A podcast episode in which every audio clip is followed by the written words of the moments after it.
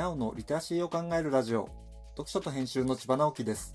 このチャンネルでは読書と IT 時代の読み書きそろばんを中心に様々な話をしています。今日のタイトルはコンテンツ消費者からの脱却、テレビのようにスマホを使っていませんかです。スマホはよく使うけどパソコンはうまく使えないという人がいるみたいです。一概に言えることではありませんが、そういう人はコンテンツ消費者になっている可能性があります。それがどうしたと思う方も多いでしょう。でもこれあまり良くないです。何が良くないかというと、あまり物事を深く考えていないことが多いからです。物事を深く考えないと振り回される人になってしまいます。ちょっとしたことに動じる人になってしまいます。操られる人になってしまいます。そうならないためにはどうしたらいいのでしょう。それは自分がコンテンツを作る側に回ることです。自分からどんどん発信するのです。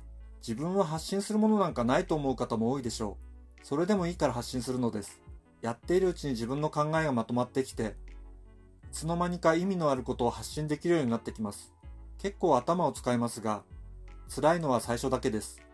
日常的によく考える癖がついてきます。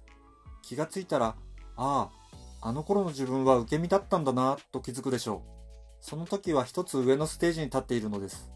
読書と編集では IT を特別なものではなく、常識的なリテラシーとして広める活動をしています。詳しい内容については概要欄のリンクから、または読書と編集と検索して猫がトップページに出てくるホームページをご覧ください。ではまた。